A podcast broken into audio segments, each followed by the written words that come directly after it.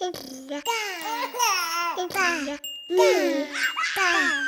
This is Birth Confidential with TJ. Hey, welcome back to Birth Confidential. I hope you enjoyed the first episode. I'm very grateful to Kayla for sharing her story. I know that it's not an easy story to share. And after the podcast had been recorded, she had opened up about how she had unfortunately suffered another loss. And she shared that story on her podcast, Hi, My Name is Mom. And you know, if it's something that you've gone through or are going through, you know, maybe her story can help you.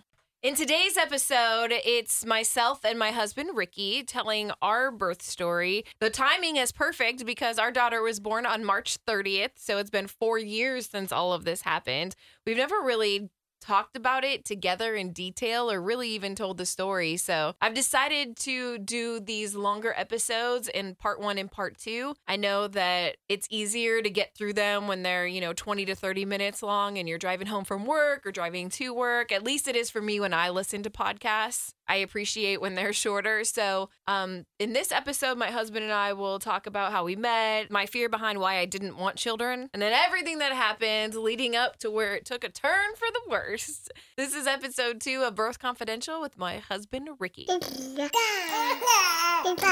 We have been together for what, like seven years? Yeah. It, well, yeah. It 14, 15, has. 16, 17, 18, 19, 20, 21. Yeah. Yeah. Wow, seven years went by real fast. Wow. So we met on Twitter. I had tweeted something about organic Cheetos. Long story short, we started tweeting each other and we became friends and we were friends for a year before you told me that you had feelings for me. Slid into those DMs, and I knew seven years later we'd be married with a kid. No, that's not really how it went, but that's how it ended up. Probably about a year into dating, we found out we were pregnant the weekend of Country Jam, which was super fun. I remember like not feeling well the Saturday night of Country Jam, and I was like, "What day is it?" And I started thinking about it, and I was like, "No way." And I had realized that I hadn't started my period yet. So Sunday night we get home from Country Jam, and I take a pregnancy test because I I don't know. I guess I just happen to have some laying around Secret stash. and you're taking the garbage out and it's not positive so i yell down like oh we're good and then by the time you would come back upstairs it was positive Yeah, that was a wide range of emotions. I got a all clear on my way out the door and uh, a, an SOS code red on the way back in. how long have we been together at that point? point six months Yeah. october no a year Yeah, about a year. i knew that i wanted to marry you and have kids with you i thought about that when we were just friends but i mean i wanted to get married first you know Sped up the process a little bit. And truth be told, we weren't really getting along that weekend either. We had been fighting. And so it wasn't really like a super awesome time to find out. And I remember calling my best friend Angie and I was crying. And she's like, What? We do not cry. We are too old to be crying about pregnancies right now. Like, I don't remember. You were 38 years old. You do not cry about being pregnant. And I was like, You know what? You're right. You don't cry about being pregnant. So I told you. And what did you think in that moment? Honestly, there wasn't a lot of thinking. There was a lot of just white space and staring at the ceiling. Um, it didn't really register. I'd say probably for a few days because it, it's not like a negative array of emotions. You just you're like, wow, this is this is a real thing. It's it's happening. Because seven years ago, you were how old? Twenty four. Is there going to be any more math involved in this? Okay. Well, I That's just all feel I like got. you were so young, you know, like to already have a baby and whatever. It's my limit on math. we had ordered like how many cream cheese wontons did we order? 19 I mean, enough to not feel good about ourselves after. and just sat in silence. No TV on, nothing. Just ate nine cream cheese wontons. And thought about it. We knew exactly the day that she was conceived. We knew that our life was going to be a lot different because at the time we were living on the lake, had a jet ski, and it was, you know, middle of summer. And I think it was just the realization life was about to get real really fast, which I don't think either, either of us thought was a negative thing. It was just kind of hit us really quick. Yeah, and I knew that you wanted a boy, so we had hoped for a boy because I was like, cool, if I can give you a boy, I won't have to have any more kids. And the reason that I was so afraid to have kids, and I never really talked about this with a lot of people, is because I started having nightmares when I was 12. And I really think that it might have started with Tim McGraw's Don't Take the Girl video because I watched it when I was really young and I saw the the woman in the video had passed away having a baby. And I don't know if I was just like subconsciously traumatized by that video or whatever, but I had started having nightmares when I was 12 that that's how I was going to die.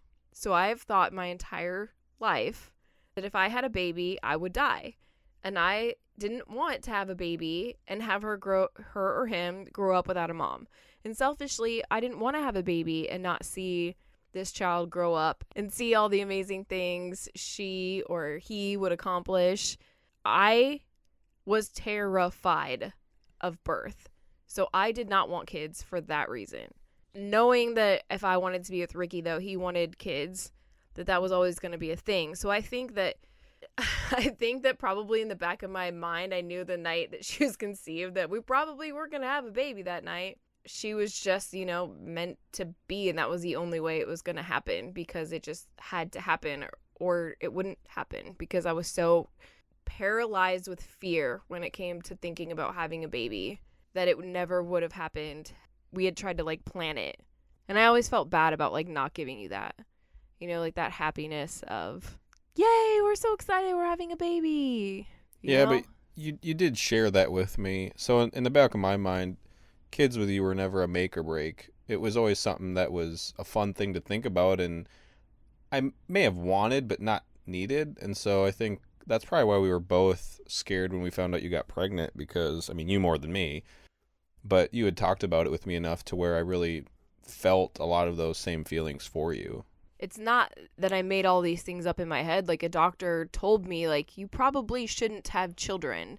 It would be hard for you. And I remember my mom, when she met your mom for the first time at Christmas, literally walked into my brother's house on Christmas Eve, and your mom and your sister fly out to Vegas.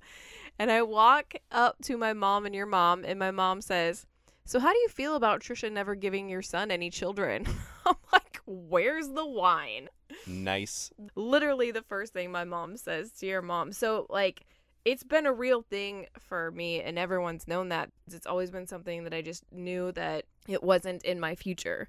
But for whatever reason, I knew that deep down behind all of that fear, I knew I wanted to have a child with you. And I knew that we would have at least one. I would I hoped. Yeah, and I'm sure we'll get to this more, but there was a level of guilt that I felt amidst all of the chaos after Nilly was initially born.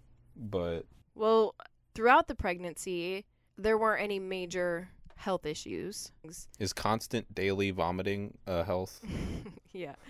No, I mean, other than that, and I didn't even have it bad enough to where you have to go get treatments, but I did not eat anything except oranges the entire pregnancy. I got strep throat once during the pregnancy, so I felt guilty taking antibiotics. I was so sick, but I also had to take my biologic medication too because I'm on Enbrel, which is an immune suppressing medication and they can't test it on pregnant women so it's never been tested and they're like well it's safe up until the first they say the first two trimesters and then stop taking it you know i think i stopped it a little bit earlier because i just don't didn't want to take any you know, unnecessary medications if i didn't need to and i felt guilty about the steroids i had to take because of strep throat that i had i couldn't sleep i couldn't breathe i couldn't stop coughing i couldn't stop peeing my pants my throat hurt so bad i couldn't swallow it was horrible. I forgot all about that until just now. I remember throwing up in parking lots, going out to eat and puking before I get in the car and driving home. I remember one night coughing so hard I threw up and peed on myself. And I walked into the apartment and you're like, How's your day? you take one look at me and I was like, I'm gonna go take a bath. Just go ahead and do that, and you just take however much time you need. like, I have puked and I have peed on myself. I need to woo-saw in this bathtub right now. We did have to go to a high risk doctor a couple times. They did tell us that the baby's lung might have had some fluid in it a little bit. At one point, I remember a doctor not being sure if you'd be able to take the medicine during delivery. Uh, what's the shot that they oh, give the you? epidural. Yeah, and so with all that, you know, I, as a man, I I can't imagine like the whole birthing process is incredible. It's 10 times more incredible once you witness it, but the thought of having to go through that without an epidural is to anyone who does that is is the MVP. so we went through probably what like 8 weeks of hypnobirthing classes. I went to Mayo Clinic when I was trying to get off my biologic for psoriasis and psoriatic arthritis. And the, I had been on Enbrel for 15 years. So right when the biologics came out. And so there's no long-term research on the medication and I feel like it's affected my blood and like the blood clotting and um has given me those type of issues. So I went to Mayo and I had all this blood work done, and they told me that I have von Willebrand's disease, which means that my blood doesn't clot. So if I were to get a cut on my leg, I could just bleed out because it, there's no clotting factor. Well, fast forward to I go to um, a hematologist, a blood doctor, and she tells me that because I have O blood, that that's just kind of a trait of O blood, and she doesn't believe that I have von Willebrand's. I just don't have any of the classic symptoms of people who are typically born with it, and it's not really something that you just get. And so she signed off last minute after so many tests you can't even imagine. Like all this blood work, and she's like, you know what? I feel good signing off on you having an epidural. But before that, we had to figure out a way of me having this baby with no pain medication. So I guess our solution to that was hypnobirthing. Yeah, I don't know how much the hypnobirthing would have helped. Like I just genuinely don't know. So I'm just so thankful you were able to have that epidural. If I wouldn't have been able to get the epidural, I probably would have went full on hypnobirthing. Like I don't really care what these nurses think or if it's dark in here and I have hypnobirthing music because I don't know how else I would have gotten through it. Yeah, at that point, I mean, it's all you had known. We had done the classes for so long that I mean, it was a legitimate like not plan B, but 1B, you know. That's all I had. Yeah. yeah. I mean, I learned a lot in that class too. I Yeah. felt like I was really good at it. I was really good at falling asleep. Yeah. yeah. Yeah. I mean, I don't know how much my support would have changed. I mean, I feel like in general the the guy or the man has like their checklist of like ways in which you can support your wife during birth. Outside of that, I mean, everything the woman's doing in that situation is so much more impressive that it's I don't know. Well, I mean, we didn't have to use it, so that's good.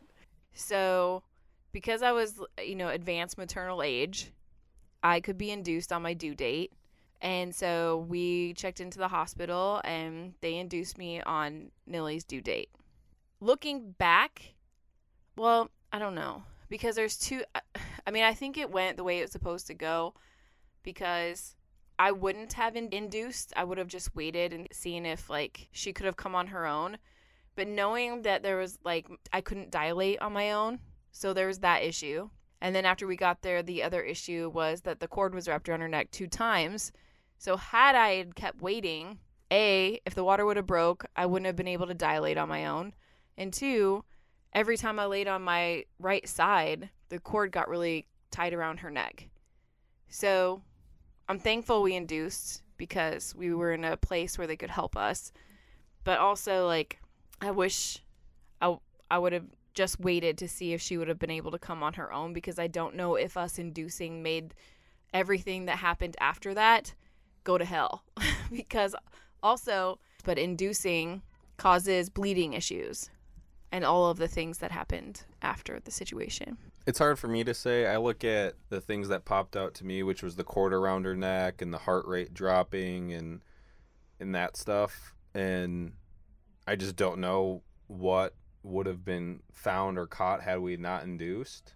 But then on the flip side, you look at the potential, you know, side effects of that, and maybe that's what impacted a lot of the complications you had. It's kind of a flip the coin because you you just don't know. Everyone says hindsight is twenty twenty. I actually don't think that's the case with this because there were so many variables. The other thing that I I was sad about is that I didn't get to enjoy the pregnancy. The night before we went to the hospital, one of my friends told me like you got to take a belly picture because I didn't take any belly pictures. And I kept thinking to myself like, well, if I die during birth, this is going to be the last picture that, you know, my daughter sees of her in my tummy. Every time we took a picture, I'm like, well, this is what Nilly will see when she gets to look back at pictures of her mom. This is the last time that I'll get to celebrate Christmas. Like, that's literally everything I thought for nine months. I didn't get to enjoy anything because everything was this is the last of everything that I did. And so that all sucked the whole pregnancy. And it sounds dramatic, but it's literally what I thought. We go in to get induced the next morning and uh you know, everything's fine. And my mom flies up from Vegas and she's there. And you said throughout the entire pregnancy, if you all watch Game of Thrones, you'll know the reference. Our last name is Stark, and Ricky would be like, We're Starks, we stay north. He I'm not watching the birth. We stay north. We're Starks. And we get there, and Ricky is just wants to be a part of everything. Just wants to be part of everything curious guy. so they put the pitocin in and bouncing on a little ball and it's starting to you know hurt a little bit but i'm not dilating so my um, ob comes in and she has to like get rid of scar tissue herself and that was the most painful thing of the whole thing because i had no epidural i had nothing and that sucked The the only part that kind of weirded me out that was really hard to watch was the epidural. Like it it looked like I was watching The Matrix. I mean, the needle was huge, just the the way it went into your back. Like for me, I mean, in terms of watching the pregnancy, I thought it was like it's kind of corny leading up to it. You know, everyone always says it's like this miracle or it's the most amazing thing you'll ever see. And you're like, yeah, yeah, I'm sure it's pretty great. Like it's a life coming into this world. But, you know, I, I probably downplayed it way more than I should have. You watched and you're like, oh, this is what a miracle looks like. I mean, it was the coolest thing ever. Uh, the that was the most painful part where she did all that and then I was like I have to have an epidural. Like you will not do that again if I don't have an epidural. That's not happening again. And then I had back labor just so bad. Uh, by then I was just over it. I am not good at sitting still. I'm an antsy person. And the biggest complaint I had to that part is every time the doctor would come in, she'd be like, All right, who wants to have a baby? And I'd be like, We do. That's why we're still here. And every time they came in, they made it seem like, All right, this baby is, we are almost there. And I don't know if I sat down for the, what was it, 15 hours? No, it was closer to like, what, 24? Well, I was in labor for a day. Yeah, 24. So- And I'm almost positive I probably didn't sit down for more than an hour just pacing that room. My mom, she she's awesome, but she gets a little sque- little squeamish. She doesn't tell me everything that's going on, and apparently I laid on my side once, and there were about six nurses that came flying in that room. And I was like, "What's happening?" And my mom said that she watched the monitor, and like the baby's heart rate just plummeted. And they're like, "Okay, well if that happens again, we have to go in for a C-section." And I was like, "Uh, okay." So at that point, the cord head was wrapped around her neck. It was me and your mom, Kim. Um, each of us were on oh yeah. one leg. No one told me that you were gonna hold a leg. No one told me that Ricky was gonna hold a leg. I was like, uh. She's like, come over here and grab a leg, and I'm like, what? And at that point, it. I mean, I, it doesn't even matter at that point because everything just who cares at that point. But no one told me. I would have had so much anxiety leading up to that moment. Like, hell no, you are not holding a leg. Again, the whole process was So my incredible. mom was holding a leg. You were holding a leg, and my mom. Why would my mom ever want to hold my leg? I, uh, I don't even know what happened there. How that that whole situation even came to fruition. Because I would have never asked my mom to hold my leg. and we were quite the tandem until your mom passed out. And then I saw her faint. And I was scared for a minute because I was like, that does not look good. What's happening down there on the floor? And the doctor's like, she out? Yep, she's out. Great. So they pick her up, put her on the couch. and obviously my leg is no longer being held by my mother. Who ha- who's holding that leg at that point? A nurse? No, it was just me solo on one leg. Oh, Yeah, okay. we were we were just one legging it. So then she's like, we got to use the vacuum to get this baby out because she's got the cord wrapped around her neck twice. So it was hard to get her out. Uses the vacuum and she's like, okay, I can only do this one more time legally. If she doesn't come out, we have to go in for an emergency C section so everyone be ready. And I'm like, I have just pushed for hours. A day. No, it wasn't a day that I actually pushed, Oh. but it was hours. Felt like I'm like, I can't imagine what it would have happened if we would have had to push her all the way back in with that cord around her neck Yeah. and I cannot even imagine. And with the bleeding issues I had, um, I was like, I don't care if I push out my kidneys, my liver, and every organ I have. This kid is coming out right now. So finally, on the last push, she comes out. I was really proud of you just because, like, just the whole backstory, everything we've talked about to this point. There's so much emotion. Um, I'm sorry, but you're not good with pain tolerance. So you had you had put up with so much to this point, and it was just kind of like the world went in slow motion, and it was like uh, we all just I fe- I felt like you and I just kind of connected. I don't even, I don't know that we even looked at each other, but it was kind of like this slow motion one two three, and I could just tell you were not having anything to do with a C-section, and for me. The thought of just getting cut open terrifies me, so I didn't want that for you. So I was like, please don't make us go into an emergency C-section. Got her out with the vacuum. There is so much confusion and excitement, and holy cow, they just pulled a baby out of a person with a vacuum, and uh, they they took her out. She was I didn't really notice right away that she was lifeless, but they they put her on you, and the cord was still around her neck almost twice. After she was on you for I don't know not long at all, the nurses came and scooped her up and brought her over to this other table. And I mean, just reading body language and them talking amongst each other, I, I kind of could tell something wasn't right. They put her on the table, put this little mask on her. Um, I don't know that you were able to tell, but I purposefully kind of stepped to where I knew you wouldn't have a clear line of sight to her. Well, I had no idea, but my mom told me after the fact. They're like, she was not breathing. Well, they they put a little oxygen mask on her. They didn't do any sort of uh, like I don't know if you usually do. There was like no resuscitation or anything, but they put a little mask on her and in little sequences. And they finally got her to a point where she was breathing. They did a little bit of like this massage thing to her, and then she started breathing. You know, still you could tell there was still concern. Truthfully, I was pretty scared, but I was more concerned with not letting you see what was going on, just because I can't imagine that emotion of going through all that and then now what's wrong with my baby got her kind of stabilized and then they were taking her to the NICU. So they took her there.